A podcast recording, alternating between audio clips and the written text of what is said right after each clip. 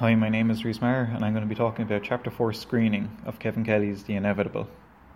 Kevin opens the chapter by talking about how the book has replaced verbal storytelling, and how the book is currently being replaced by the screen.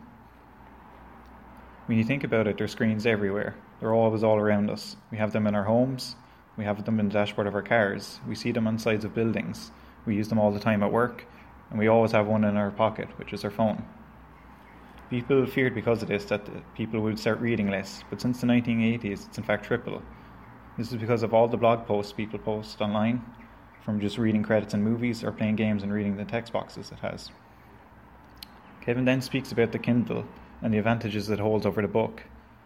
The Kindle just can replace book from its static content and make it more dynamic, so the pages can change just from the e-ink on a screen.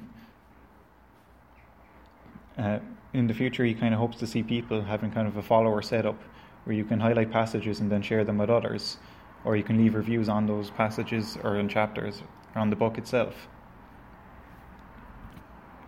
Not only with this, Kindles are also just more portable because they're lighter and then can hold up to many books, so you're not just stuck with the one all the time.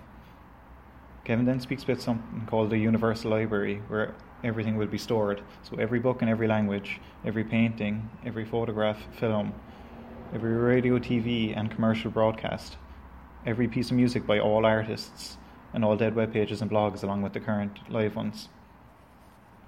As you can imagine, there's a staggering amount of data here. Kevin then speaks about the future for screens he goes on to talk about kind of things we have already, like Google Translate. So if you hold your phone over a sign, it'll translate it to your desired language. And talks about things like walking down a street, and you can see where all the clean restrooms are, where your friends regularly hang out, what stores sell, and other similar things. He then goes on to say how most objects will contain dull computers so they can interact with each other. So if you pick up any object, maybe like your favorite cereal or something from a supermarket, it'll give you its nutritional value. It also talks about more complex stuff like billboard screens being displayed with lasers instead.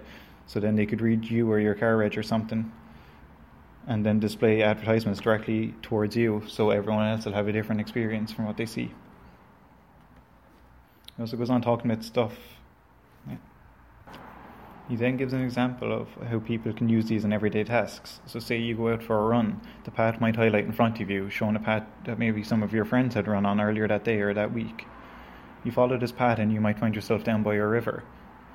Uh, because you've an animal app installed, so if you pass someone walking their dog, you get an overlay over the dog showing what breed it is, or if a bird flies by, you get an overlay on the bird telling you what kind of bird it is. When all this is going on, your heart rate is always being displayed over you. You can see your metabolism, what pace you're hitting. You could take screenshots at any time. You could record a video at any time. And that's just one example. I found this chapter to be very interesting. You can kind of see some of the stuff developing already with Google's Translate, Google Glass, or even stuff like Microsoft's HoloLens.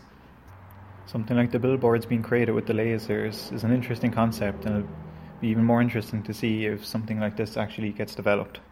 Thank you for listening.